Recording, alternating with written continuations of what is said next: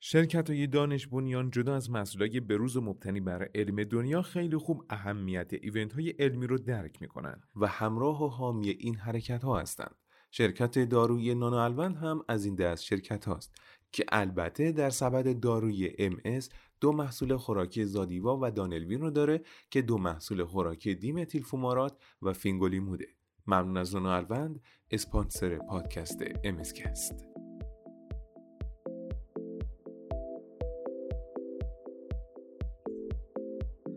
جز وصل تو دل به هر چه بستم توبه، بی یاد تو هر جا که نشستم توبه، در حضرت تو توبه شکستم صد بار، زین توبه که صد بار شکستم توبه.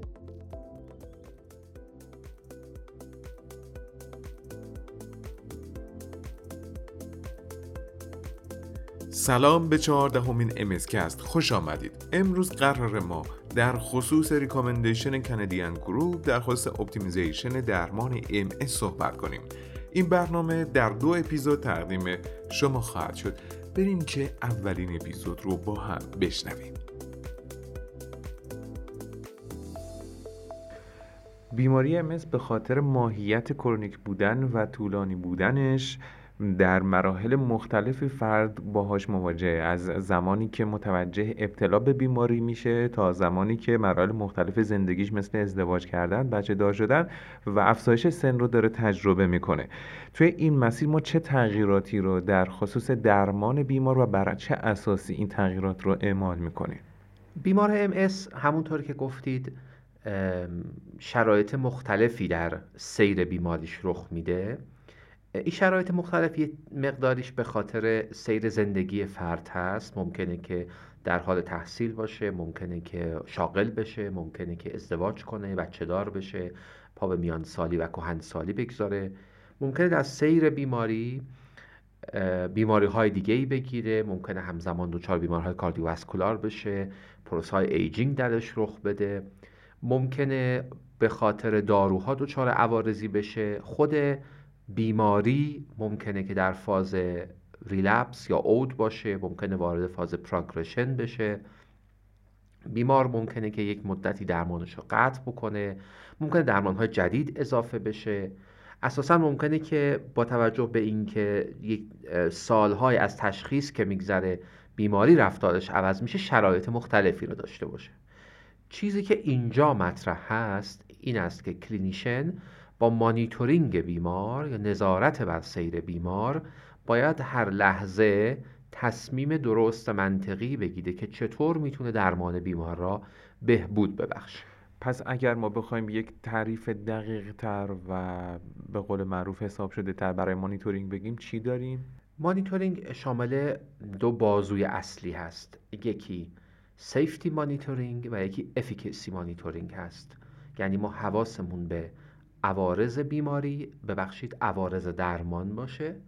و دیگری این که ما حواسمون به اثر بخشی درمان باشه.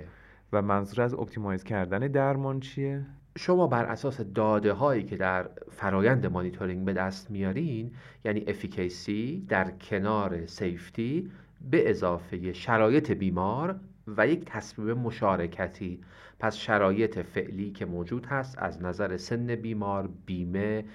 قصد بارداری، شغلی که بیمار داره، وضعیت زندگی، در کنار خود خواسته بیمار که یک تصمیم مشارکتی میگیره، در کنار اطلاعاتی که از سیفتی و افیکیسی دارو ما داریم تصمیم میگیریم که آیا دارو رو ادامه بدیم، آیا دارو رو تغییر بدیم، آیا دارو رو قطع بکنیم و در این مسیر یک اطلاعاتی کسب میشه که از راه‌های مختلف دست میاد و به ما کمک میکنه که اصطلاحاً تریتمنت اپتیمایزیشن انجام بدیم. و در دنیا ریکامندیشنی برای این موضوع هست؟ ریکامندیشن های مختلفی در مورد این موضوع هست، از سوسایتی ها یا انجمن های مختلفی هم این پیشنهاد ها میاد، اما یک اگرچه که در پشت همه اینها شاید یک فلسفه یا منطق در حقیقت واحدی نهفته باشه، اما اینطور هست که خب گاهی رویکردها به درمان در بین جوامع مختلف و انجمن‌های مختلف مناطق مختلف دنیا متفاوت هست. منظور از روح واحد چیه و اون تفاوت‌هایی که بین این ریکامندیشن ها هست چیه؟ ببینید، ما میدونیم که در مریض‌های ام اس دوست نداریم بیماری اکتیویتی داشته باشه. ما میدونیم در بیماران ام اس دوست داریم در سال‌های اولیه بیماری را به صورت حداکثری کنترل بکنیم. ما میدونیم که در بیماران ام اس دوست نداریم بیمار پا به مرحله پروگرشن بگذاره. ما میدونیم که وقتی که فکر کردیم که درمان با شکست مواجه شده، دوست داریم که در اسرع وقت این درمان را عوض بکنیم. اینها اون روح واحدی هست که پشت همه این گایدلاین ها وجود داره. اما اون چیزی که خب متفاوت هست این است که ما چه چیزی را شکست درمان تعریف بکنیم. این تغییر زود هنگام یعنی چقدر وقت؟ این که ما میگیم که بیماری را خیلی شدید کنترل بکنیم یعنی چه معیارهایی داریم برای اینکه بیماری کنترل هست؟ چه دارویی را وقتی که یک دارو شکست میخوره، داروی بعدی که انتخاب میکنیم چه دارویی هست؟ یعنی داروی شماره یک نسبت به داروی شماره دو داروی قوی تری به حساب میاد، هم لول هست یا پایین تر هست؟ اینها تفاوت هایی هست که در گایدلاین های مختلف کمی با هم دیگه متفاوت. حالا طی برنامه‌های گذشته که ما درخواست نکات پرکتیکال کنترل و درمان ام اس صحبت میکردیم، چه تغییراتی الان در خصوص مانیتورینگ ام اس در دنیا به وجود اومده؟ ببینید، اتفاقی که افتاده اینه که در سالهای گذشته اون ریکامندیشن هایی که برای مانیتورینگ تغییر درمان و اپتیمیزیشن درمان وجود داشته، طبیعتاً بر اساس معیارهای تشخیصی ام اس در زمان نوشتن اون ریکامندیشن ها بوده، بر اساس داروهای موجود بوده، بر اساس در حقیقت تعریف اکتیویتی بیماری بوده. در سالهای گذشته، در پنج شش سال گذشته، خب ما یکی این که کرایتریاهای جدید تشخیص ام اس را داریم، به همین خاطر ترشولد اون برای تشخیص پایینتر اومده و بیمارانی داریم که خیلی زودتر براشون تشخیص میگذاریم. دو اینکه داروهای جدیدتری، چه داروهای خوراکی و چه داروهای تزریقی، اینها اپروف شدن و وارد بازار شدن. و شاید نکته مهمتر اینه که خب دریچه درمان در دوران بارداری، در دوران شیردهی و در ام اس پدیاتریک یا ام اس اطفال یک کمی وسیع‌تر شده و در این زمینه‌ها ما دستمون بازتر هست و گایدلاین های جدید تری داریم. پس با توجه به اینکه دارایی جدیدی وارد مارکت ام اس شده و, و اطلاعات ما در مورد گروه های خاص افزایش پیدا کرده و کرایتریامون هم در خصوص تشخیص ام اس تغییراتی داشته که باعث شده ترشولد پایین تر بیاد، بهتره یه ریوایز داشته باشیم در خصوص این مانیتورینگ و ببینیم که الان چی باید مد نظرمون باشه. دقیقاً ما میبینیم که مثلا گایدلاین های یوروپیان، گایدلاین های امریکن، اینها چه در زمینه انجام ام آر آی که قبلا راجع بهش صحبت کردیم، چه در زمینه تریتمنت داره تغییر میکنه و از جمله اینکه همین اواخر یکی از گروه های بسیار معروفی که در زمینه ام اس کار میکنن که خب افرادی مثل فریدمن یا مونتالبان هم عضوش هستند، اینها در حقیقت اون کانادین گروپی هستن که روی ام اس کار میکنن و قبلا دو هزار و سیزده گایدلاینی داشتن که خب به نوبه خودش که متفاوت بود از گایدلاین های دیگه و این اومده بود یک در حقیقت ساز و کار درجه بندی و در حقیقت استیمیت کردن ریسک پیشرفت بیماری را پیشنهاد کرده بود. اینها اومدن و الان دوباره بر اساس این اتفاقات جدید اینها هم اومدن یک ریکامندیشن جدیدی دادن و در این ریکامندیشن جدید در این حالی که اون داروهای جدید لحاظ شده، در این حالی که این تعریف‌های جدید لحاظ شده از بیماری و از کرایتریاهای تشخیصی،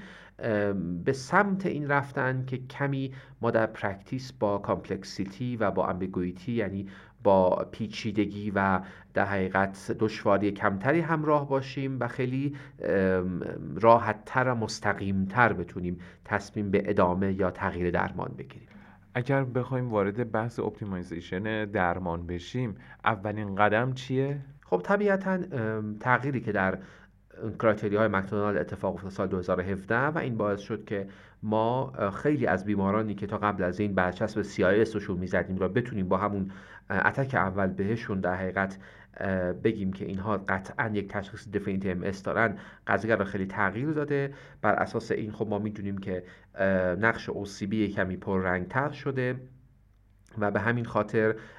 دیگه ما الان روی بیمارانی که حتی قبلا هم به ما مراجعه کرده بودند و اینها با تشخیص سی آی اس مثلا تحت درمان بودند، باید که یک بازنگری داشته باشیم و اولین قدم در حقیقت در تریتمنت اپتیمایزیشن این هست که ما بیایم ببینیم آیا بیماران ما بر اساس کرایتریای دو هزار و هفده در کدام کتگوری سی آی اس، ریلپسینگ ام اس یا پروگرسیو ام اس قرار میگیرن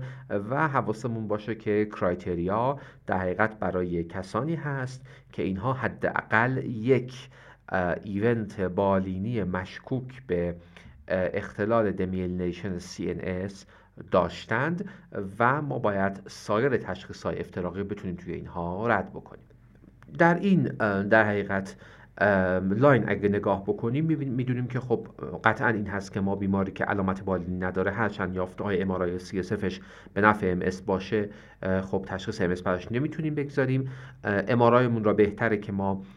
خیلی زود بگیریم بعد از در حقیقت اون ریلپس بالینی و توصیه میشه که به صورت ایدئال یک هفته بعد از پرزنتیشن اولیه ام آر آی گرفته بشه. ام آر آی اولیه بهتره که ام آر آی برین، سرویکال و کل توراسیک کورد باشه. اگه نمیشه ما تا تی پنج یا پنجاه درصد بالای توراسیک کورد رو بتونیم ببینیم و ام آر آی اولیه‌مون هم که باید که با کنتراست باشه و سایر ام آر آی در تکرار اون که لزومی نداره کنتراست داشته باشه و در مباحث مربوط به اون راجع به اون صحبت کردیم. نکته‌ای که اینجا باید بهش اشاره کرد اینه که پیشنهاد میشه که ما اطلاعات پاراکلینیکالمون که در حقیقت اطلاعات ابجکتیوی به دست میده، مثلا ما بیایم در ام آر آی یا در ویژوال اوک پتانسیال یا توی او سی تی یافته‌هایی به نفع یک اپتیک نورایتیس قبلی پیدا کنیم، این را بتونیم در معیارهای دیسمینیشن اسپیس قرار بدیم. البته که هنوز توصیه نمیشه ولی ممکنه که در آینده بریم به این سمت که پلاک‌های ایسیمپتوماتیک اپتیک نرو را در بیمارانی که اینها اپتیک نورایتیس داشتند به عنوان در حقیقت یک یافته ساپورتیو در بیماران برای این تشخیص ام اس استفاده بکنیم. خب اطلاعات دیگه البته میشه که از این قضیه به دست آورد و اون این که یک بایلترال اپتیک نورایتیسی که ریکاوری کامل بعد از اتک اول نداشته باشه، خب این بیشتر به نفع نورمال اپتیکا هست یا اینکه آنتی موگ اسوسییتد دیزوردر هست و گاهی اوقات خب ما میتونیم که برای افتراق ام اس از این دوتا بیماری از این یافته ها استفاده بکنیم، اگرچه که در کرایتریا به صورت دقیق و مستقیم به این قضیه اشاره نمیشه. اما میشه گفت که در بیمارانی که اینها یافته های تیپیک ام اس را ندارند، خب این در حقیقت کمک میکنه که ما به چک کردن آکواپورین آی جی جی یا آنتی موگ آنتیبادی ها فکر بکنیم و توصیه نمیشه در کسی که یافته های تیپیکال ام اس را داره ما به صورت روتین تست آکواپورین چهار یا آی جی جی یا آی جی جی موگ را بخوایم که چک بکنیم. در مرحله تشخیص به غیر از بیومارکرایی که فرمودید یعنی ایمیجینگ و داده هایی که ما از آزمایشگاه میگیریم، چیز دیگه ای لازمه که باید چک کنیم؟ علیرغم مطالعات بسیار زیادی که داره انجام میشه در زمینه بایومارکرها، هنوز هیچ کدوم از سایر بایومارکرهایی که راجع بهش صحبت شده اینها وارد دنیای در حقیقت کلینیکال پرکتیس نشده و در گایدلاین ها هم بهش اشاره نمیشه. یه تغییر دیگه هم که خب باید اینجا بهش اشاره بکنیم و اشاره کردیم به گایدلاین کانادین که بیشتر بحث امروزمون هم بر اساس در حقیقت این گایدلاین داره صورت میگیره، این هست که ما بر اساس آخرین داده ها میتونیم بگیم که در زمینه پدیاتریک ام اس هم میشه که از کرایتریاهای مکدونالد استفاده کرد و این تغییری هست که در سالهای اخیر در زمینه تشخیص بیماری ام اس رخ داده. در زمینه درمان خب ما همونطوری که اول بحث اشاره کردم میدونیم که درمان زود هنگام و درمان مؤثر میتونه که در آوتکام بیمار ام اس به وضوح تأثیر داشته باشه. آوتکام یعنی این که چقدر فاصله بیفته بین تشخیص بیماری و شروع فاز پروگرسیو بیماری و همچنین ای دی اس اس بیمار که معیاری از ناتوانی بیمار هست در سالهای آتی. و اثر این درمان زود هنگام برای بیمار در سیر بیماری و سالهای آتی زندگیش به چه شکل خواهد بود؟ نکته مهم همینجاست که بیماری را که ما زود هنگام درمان میکنیم تا سالها بعد تفاوت داره سیر بالینیش با بیماری که درمانش را چندین سال قبل مثلا با یک دیلی چند ماه یا چند ساله شروع کردیم. یعنی این که بیشتر مطالعات به این اشاره میکنن که درمان مؤثرتر اگر مثلا یک سال یا دو سال زودتر یا دیرتر شروع شده باشه، پنج سال تا ده سال بعد که مریض فالو میشه کماکان مشخص است که کدام بیماران درمانشون زودتر و کدام بیماران درمانشون با تأخیر شروع شده بوده.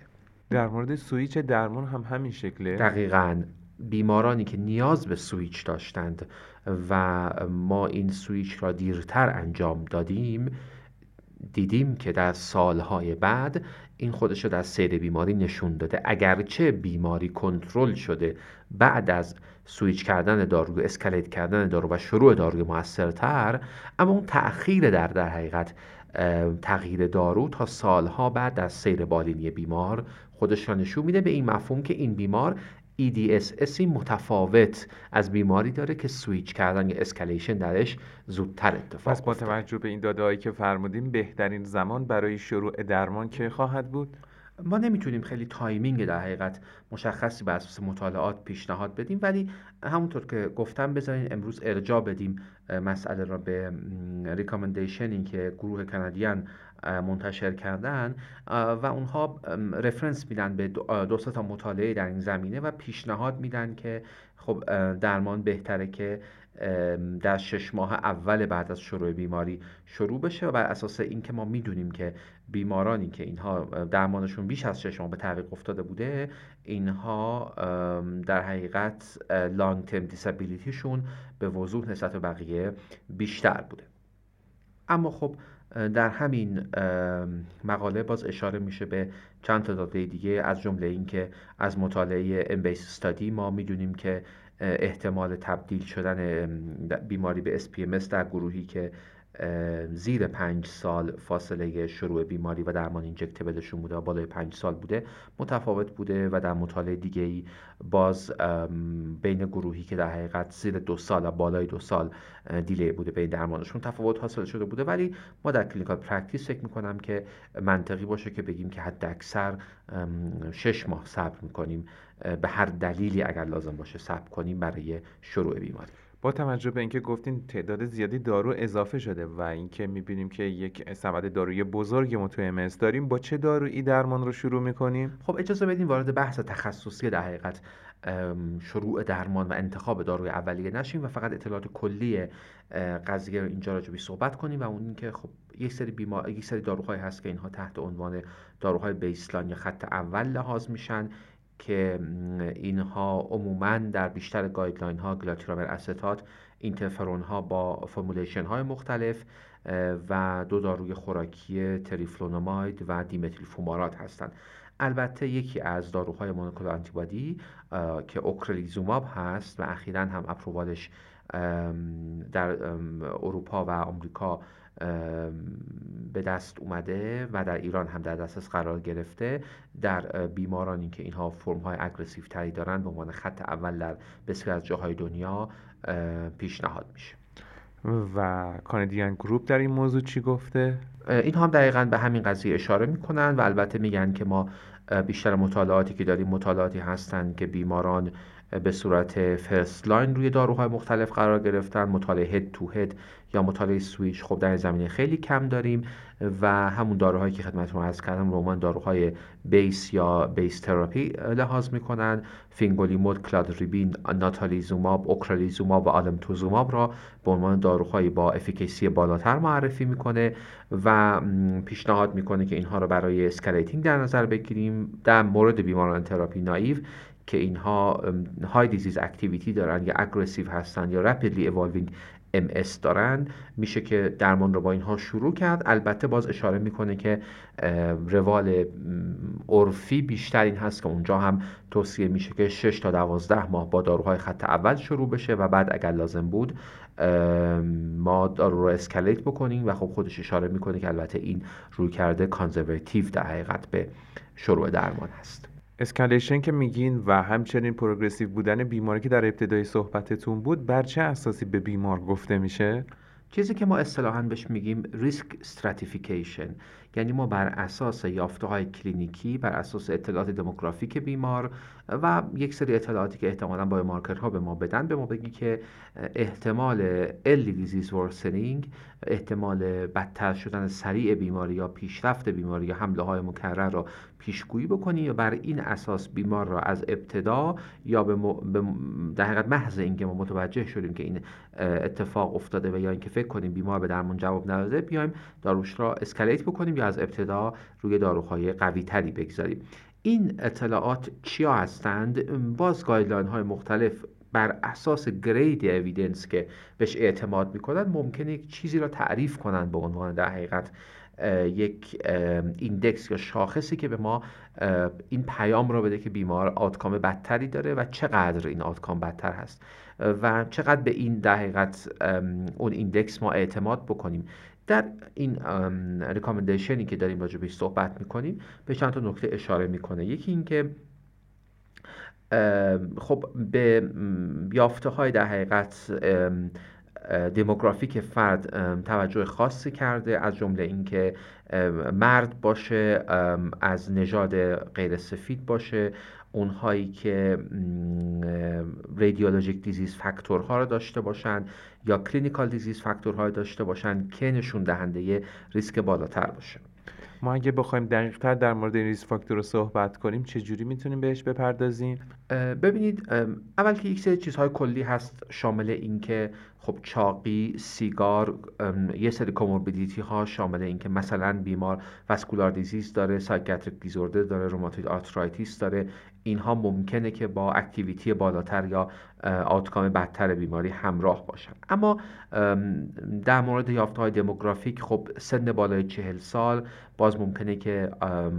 یک فاکتوری باشه که با آوتکام بدتری همراه باشه. سن بالای چهل سال موقع تشخیص بیماری،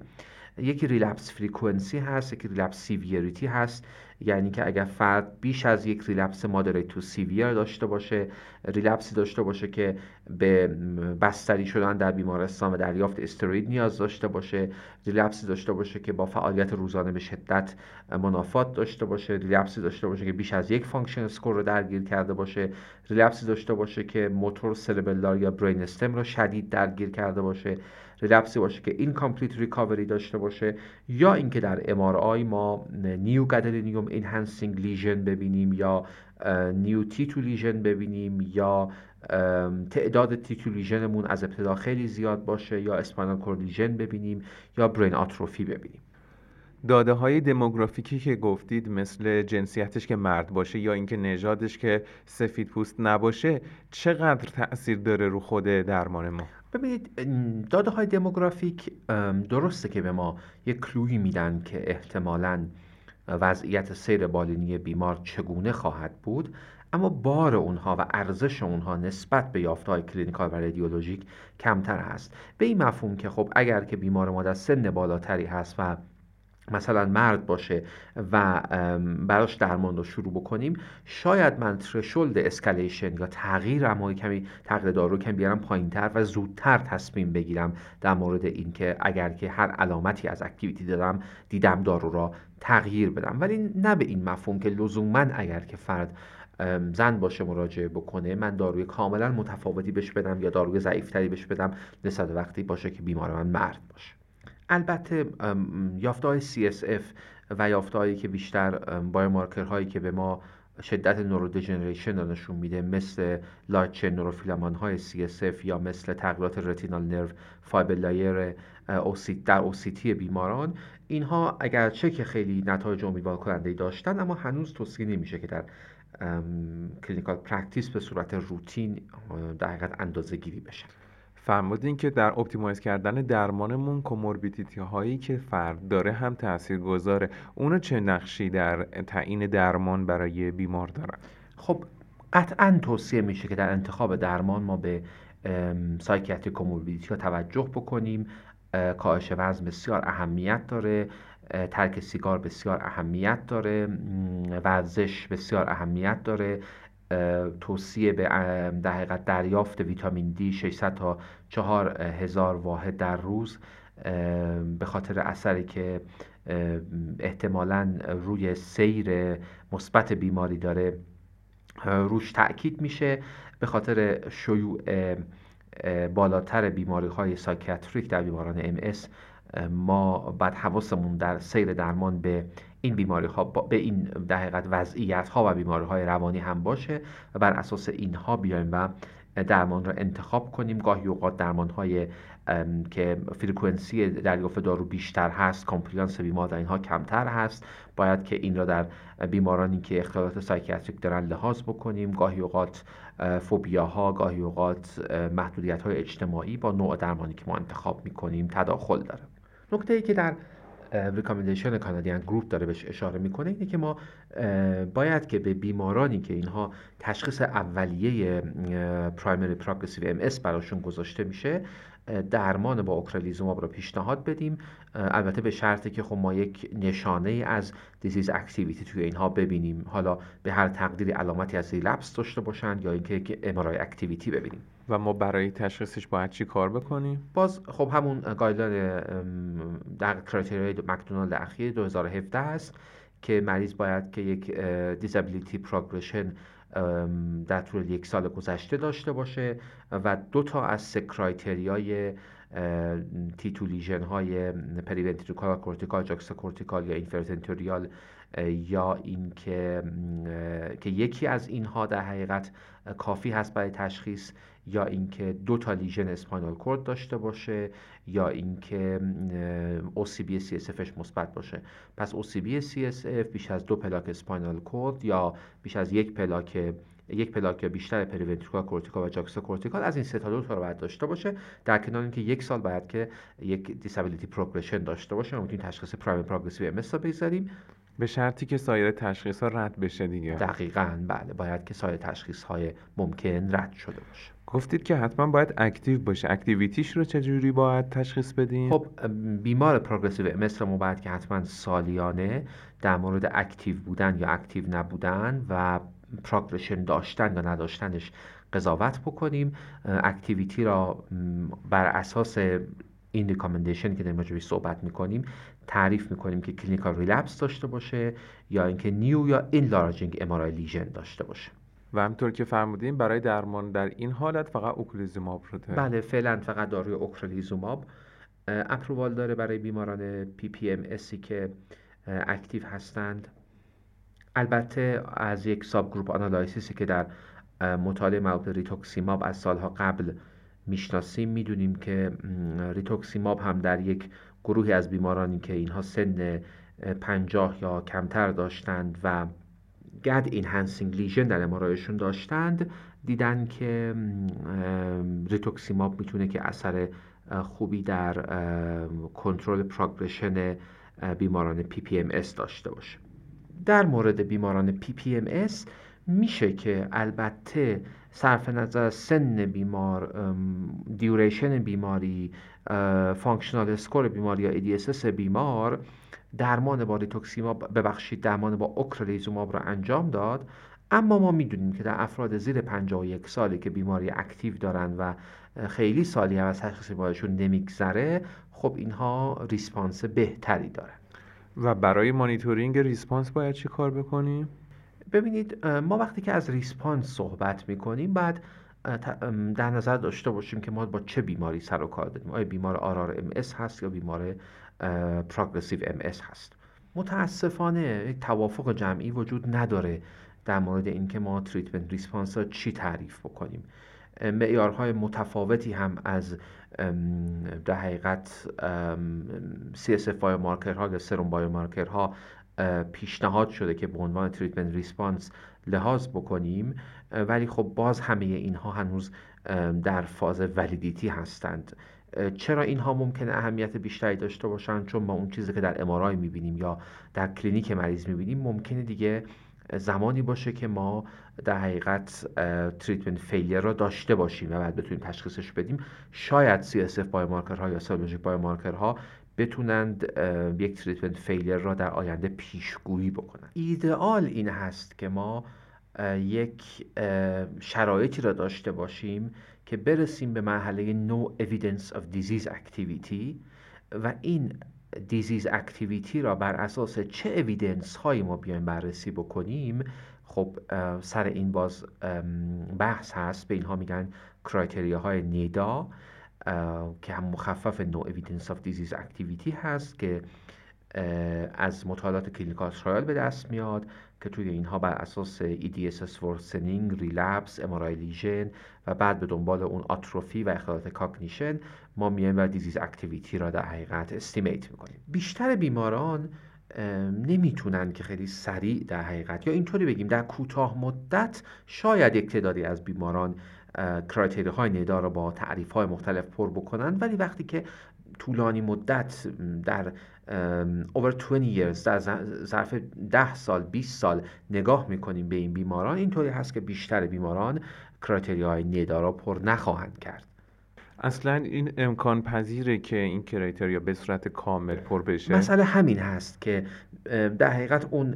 فلسفه ندا میگن که احتمالاً با پاتوفیزیولوژی بیماری همخوانی نداره. به همین علت بهتره که اگرچه آرمان ما در درمان ندا هست، اما پرکتیکال گول ما در درمان یک مینیمال اویدنس آف دیزیز اکتیویتی ام ای دی ای یا مدا هست که البته هنوز این ترم در حقیقت خیلی تعریف درستی ازش ارائه نشده، اما میتونیم بگیم که یک سطحی از اکتیویتی باید که توسط کلینیشن در حقیقت به عنوان سطح اکسپتیبل یا قابل قبول لحاظ بشه و اون این هست که مثلا ما میدونیم که داشتن سه تا پلاک تی توی جدید یا کمتر از دو تا پلاک گد اینهنسینگ، این با بدتر شدن ای دی اس اس ظرف شش هفت سال آینده همراه نخواهد بود. و مثلا این که چه ما ندا را لحاظ بکنیم چه مدا ام ای دی ای یا مینیمال اویدنس آف دیزیز اکتیویتی را لحاظ بکنیم به این عنوان که ریلپسی نداشته باشیم، کمتر از سه تا تیتو لیژن داشته باشیم، یا بعد از سال اول ما گد اینهنسینگ لیژن نداشته باشیم، کرایتریاهای ندا و مدا خیلی تفاوتی در پیشگویی احتمال رسیدن به ای دی اس اس های بالای شش که یک دیسابیلیتی خیلی شدید هست با هم دیگه تفاوتی ندارند. حالا اگه نگاه کنیم به ریکامندیشن کانادیان گروپ، به ما میگه که تراپیوتیک ریسپانس، پاسخ درمانی، باید که خیلی زود در بیماران آر آر ام اس مانیتور بشه که ما بدونیم که بیمار در دو سال اول بعد از شروع درمان از نظر کنترل ریلپس ها چه وضعیتی داره و ما باید که در دو سال اول حداقل دو بار بیایم و بیمار را از نظر فعالیت رادیولوژیک و فعالیت کلینیکال مورد بررسی قرار بدیم و به محض که ما یک علامتی از اکساب اپتیمال ریسپانس داشته باشیم باید درمانمون رو تغییر بدیم. خب در مورد ریلپس همون توافقی که علامت‌های نورولوژیکی که اینها به صورت اکیوت یا ساب اکیوت بروز پیدا کنن، نشون دهنده ماینیشن باشن، بیشتر از بیست و چهار ساعت طول بکشن، میتونه ریکاور بشه یا نشه. البته باید که تب نداشته باشه بیمار و باید که در حضور عفونت هم نباشه. اینو با ریلپس در نظر میگیریم. یه اشاره اینجا باید بکنیم به علامت‌های نورولوژیک که اینها کمتر از بیست و چهار ساعت طول میکشن، مثلا بیمار لیلمیت ساین داره یا تراجمینال نورالژیا داره یا اختلالات کاگنیتیو واضح پیدا میکنه. خب ممکنه که این علامت خاص اون لحظه بیشتر از بیست و چهار ساعت طول نکشه، ولی خب بر این اساس هم میتونیم که اگر که ما بیش از یک امارای لیژن جدید داشته باشیم در کنار این علامت ها بگیم که بیمار دچار ریلپس شده. ارزش بالینی ریلپس البته در بیماری که درمان میشه و درمان نمیشه متفاوت هست. یعنی کدومش مهمتره؟ در بیماری که درمان میشه، بیماری که درمان میشه و دچار ریلپس شده، این نشون دهنده یک اکتیویتی بالاتری از بیماری هست نسبت به بیماری که بدون درمان دچار ریلپس میشه. و شدت ریلپس هم مهمه؟ بله، ما باید که به ریلپس سیویریتی نگاه بکنیم. منظور این که خب چقدر چند تا فانکشن سکور درگیر بوده، چقدر بیمار را ناتوان کرده و آیا ریکاوری شده یا ریکاوری نشده بیمار، و به همین خاطر لازم هست که ما سه تا شش ماه بعد از ریلپس بیمار را دوباره ببینیم ببینیم که آیا ریکاوری حاصل شده یا نشده. و خود نوع و مدل ریلپس چطور؟ بله، خب در کنار اینکه آیا لپس بیمار باعث شده که مثلا سر کار نتونه بره، مدرسه نتونه بره، دانشگاه نتونه بره، خیلی مهم هست. و البته اینکه آیا درگیری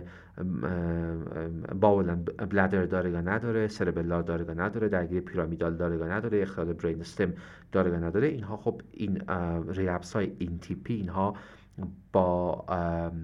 دیسابیلیتی بیشتری همراه هست. با توجه به اینکه این اطلاعات رو جمع‌آوری کنیم و بخوایم یک تصمیم کلینیکی بگیریم، چه شکلی باید این نظام رو جمع‌بندی کرد؟ خب شاید خصوصیت این ریکامندیشن کانادین گروپ همین باشه که ما در حقیقت سویچینگ را بر اساس معیارهای ریلپس و ام آر آی میایم و یک گرید بندی میکنیم و اینها رو تقسیم میکنیم به معیارهای ماینر و میجر بر اساس سیویریتی، ریکاوری و بر اساس امارای همزمان، و به اینها نمره میده و بر اساس این نمره‌ای که میده تصمیم میگیره که آیا یا توصیه میکنه که آیا ما یک سویچ داشته باشیم یا نداشته باشیم. اگر بخوام به صورت ساده بگم اینطور میگیم که ما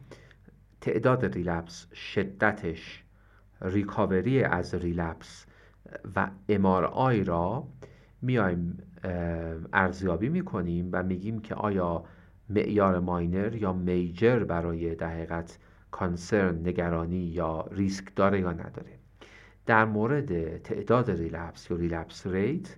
اگر یک ریلپس در دو سال اول داشته باشه ماینر هست، اگر که دو یا بیشتر داشته باشه میجر هست. اگر که سیویریتی ریلپس در گروه مادریت تا سیویر قرار بگیره، اگه اختلال فانکشنال داده باشه، اگر موتور، سربلار، برین استم یا اسفنگتر درگیر شده باشه میجر هست، و سایر انواع ریلپس از نظر شدت ماینر لحاظ میشه. در مورد ریکاوری، اگر ریکاوریمون کامل نباشه، کماکان بعد از فروکش کردن ریلپس ما یک فانکشنال ایمپیرمنت داشته باشیم، و اگر که ای دی اس اس ما شش ماه بعد از ریلپس بیش از یک پوینت افزایش پیدا کرده باشه، ما میگیم که یک میجر کانسرن داریم. و در مورد ام آر آی اگر سه یا بیشتر لیژن جدید ببینیم. البته در مورد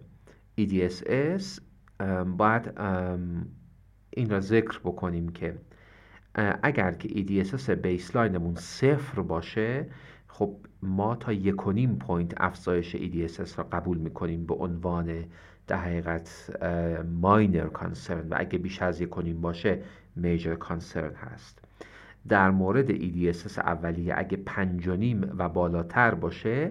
دیگه هر تغییری در ای دی اس اس اتفاق بیفته ما اون رو میجر کانسرن لحاظ میکنیم. و در مورد ام آر آی، اگر که در ام آر آی اسپاینال کورد بیش از یک لیژن داشته باشیم، این رو به عنوان یک میجر کانسرن لحاظ میکنیم، بیش از یک لیژن جدید. حالا اگر که بیمار علامت‌های میجر را، هر کدوم از علامت‌های میجر را داشته باشه، بیماری هست که ساب اپتیمال ریسپانس داره و باید که ما بلافاصله تصمیم بگیریم که درمانش را اسکالیت بکنیم. البته وقتی که میخوایم بگیم که ما کلینیکال ریسپانس نداریم، باید توجه بکنیم که باید بیمار دارویی را که داره استفاده میکنه به اندازه استفاده کرده باشه که دارو فرصت در حقیقت مؤثر بودن داشته باشه. اصطلاحاً میگیم که ما یک زمانی برای کلینیکال ایفکت به دارو میدیم. و این زمان برای همه داروها یکسانه؟ نه، این زمان متوسط حالا دو تا شش ماه در نظر گرفته میشه. برای ناتالیزوماب یک ماهه، برای اینترفرون ها، تریفلوناماید، دیمتیل فومارات، فینگولیمود و اوکرلیزوماب سه ماه هست. برای گلاتیرامین استات شش ماه باید صبر کنیم. در مورد کلادیبین و آلمتیزوماب دو سال، یعنی اینکه باید کورس دو ساله دارو طی شده باشه تا اینکه ما در مورد اون بخوایم قضاوت کنیم. اینی که گفتید بیشتر مرتبط با مانیتورینگ دو سال اول بیماریه یا سریه که بیمار باهاش در ارتباط تا سالیان سال؟ ببینید، قطعاً برای سال دوم به بعد هم میشه از همین معیارها استفاده کرد، اما ما میدونیم که بیماری که آن تریتمنت ریلپس داره، خب با بیماری که در حقیقت تراپی نایف هست کمی وضعیتش متفاوته، ولی میدونیم که ارزشی که ریلپس در دو سال اول داره از نظر پردیکتیو بودن با ارزشی که بعد از دو سال اول داره یک کمی متفاوت هست. فقط اینو باید لحاظ بکنیم که در مورد داروهایی که اینها داروهای اصطلاحاً ایمیون ریکانستیتوتیو دریافت کردن، یعنی کلادریبین و آلمتوزوماب رو دریافت کردن، اگر که علامت‌هایی از عدم ریسپانس یا عدم پاسخ بالینی ببینیم، خب توی اینها میایم و تکرار دوز را لحاظ میکنیم، نه اینکه دارو رو بیایم عوض بکنیم. با توجه به توضیحاتی که درخواست ریلپس دادین، درخواست پروگرشن بیماری باید چی کار کنیم؟ در مورد پروگرشن بیماری هم حالا معیارهایی که برای دیسابیلیتی داریم، مثل اندازه‌گیری های ای دی اس اس، اندازه‌گیری تایم بیست و پنج فوت واک و نه هول پک تست که اینها معیارهای پذیرفته شده‌ای برای ارزیابی در حقیقت پروگرشن بیماری هستند، به صورت سالیانه باید که مورد توجه قرار بگیرند و ارزیابی بشن، و همچنین اینکه تغییر در اینها باید که شش ماه بعد دوباره کانفرم بشه، و اگر که ما ببینیم که بعد از یک سال مریض در اینها تغییری داشته و شش ماه بعد هم این تغییر ثابت باقی مونده، ما باید بنا را بر پیشرفت بیماری بگذاریم. و اگر این تغییر بعد از شش ماه ثابت نباشه چی؟ خب این مواردی بوده که احتمالاً بیمار یک ریلپس طول کشیده داشته، یک ریکاوری طول کشیده داشته، و شش ماه بعد که ما بیمار را ارزیابی می‌کنیم می‌بینیم که بیمار دوباره یک کمی بهبود داشته، چون اساساً در پروگرشن مفهوم بهبودی مطرح نیست. بنابراین میگیم که اگر بعد از یک سال ما افزایشی در در حقیقت هر کدوم از اون معیارها داشتیم، چه در ای دی اس اس، نامون پک تست یا تایم بیست و پنج فوک تست، و این افزایش که بعد از یک سال من ابزرو کرده بودم شش ماه هم ثابت باقی مونده بود، اون وقت میگم بیمار داره پروگرشن میکنه. و برای معیارهایی که درخواست پروگرشن فرمودید، از عدد و میزانی که معنی بدتر شدن داره چیه؟ ام خب ام اینطور لحاظ میشه که مثلا در زمینه ای دی اس اس سی درصد اگه که افزایش پیدا کرده بود، چون ممکنه حالا تفاوت ای دی اس اس از فرض کنید صفر به دو با ای دی اس اس مثلا از دو و نیم به چهار و نیم و از چهار و نیم به شش و نیم خب با هم دیگه متفاوت هست. در مورد تایم بیست و پنج فوت واک تست خب اون زمان را لحاظ میکنیم، بیست درصد تغییر در حقیقت ترشولد بدتر شدن لحاظ میشه، و در مورد نه هول پک تست هم بیست درصد تغییر در امتیاز از نظر بالینی اهمیت داره. و طبق همون تعریفی که فرمودین، چیزی که بعد شش ماه تغییری نکنه، دقیقاً بعد شش ماه این قضیه ثابت باقی بمونه. اینجا باید یه اشاره بکنیم به آوتکام های patient oriented، پی آر او اصطلاحاً میگن، که در گایدلاین کانادین هم داره کمی بیش از قبل بهش در حقیقت بها میده، و اون اینه که یک معیاری داریم به اسم پی دی دی اس که بیمار در حقیقت میاد به امبولیشنش از صفر تا هشت، صفر نرمال و هشت این که بیمار بدریدن هست، امتیاز میده، و این هم در ارزیابی های بالینی در کنار ای دی اس اس لحاظ میشه. ما مثلا برای بیماری که میتونه که بدون کمک راه بره، متوسط قدم هایی رو که در طول دو روز رفته لحاظ میکنیم، و تغییر هشتصد قدم در روز میتونه که در مورد پی دی دی اس به عنوان یک بدتر شدن واضح حساب بشه، و این البته با سایر معیارهای پروگرشن یا دیسابیلیتی هم ارتباط داره. خب ما در میجر کانسرن ها و ماینر کانسرن ها به ریلپس و به ام‌آرآی اکتیویتی خیلی در حقیقت بار میدادیم، و وقتی که داریم راجع به دیسابیلیتی و ای دی اس اس صحبت میکنیم، اگر که فانکشنال ایمپیرمنت داشته باشیم یا ای دی اس اس مون بیش از یک پوینت در شش ماه بدتر شده باشه، این رو به عنوان یک میجر کانسرن لحاظ کردیم بعد از ریلپس. و همونطور که گفتم موردی هست که ما بیمار کاندید در حقیقت تراپی اسکالیشن میکنیم. اما وقتی که ای دی اس اس ورسنینگ بدون ریلپس داشته باشیم، چیزی که ما در اس پی ام اس در حقیقت میبینیم، خب یک کمی قضیه متفاوت هست. البته مطالعات اخیر نشون میده که ما در آر آر ام اس هم یک progression independent of relapse activity داریم که این نشون دهنده مرز خیلی مهالود و ناواضح در حقیقت بین آر آر ام اس و اس پی ام اس هست. به پایان اولین قسمت از ریکامندیشن کانادین گروپ در اپتیمیزیشن درمان ام اس رسیدیم. امیدوارم که این برنامه برای شما مفید بوده باشه. ما رو به همکاران خودتون معرفی کنید. زمستان هزار و چهارصد ام اس کست.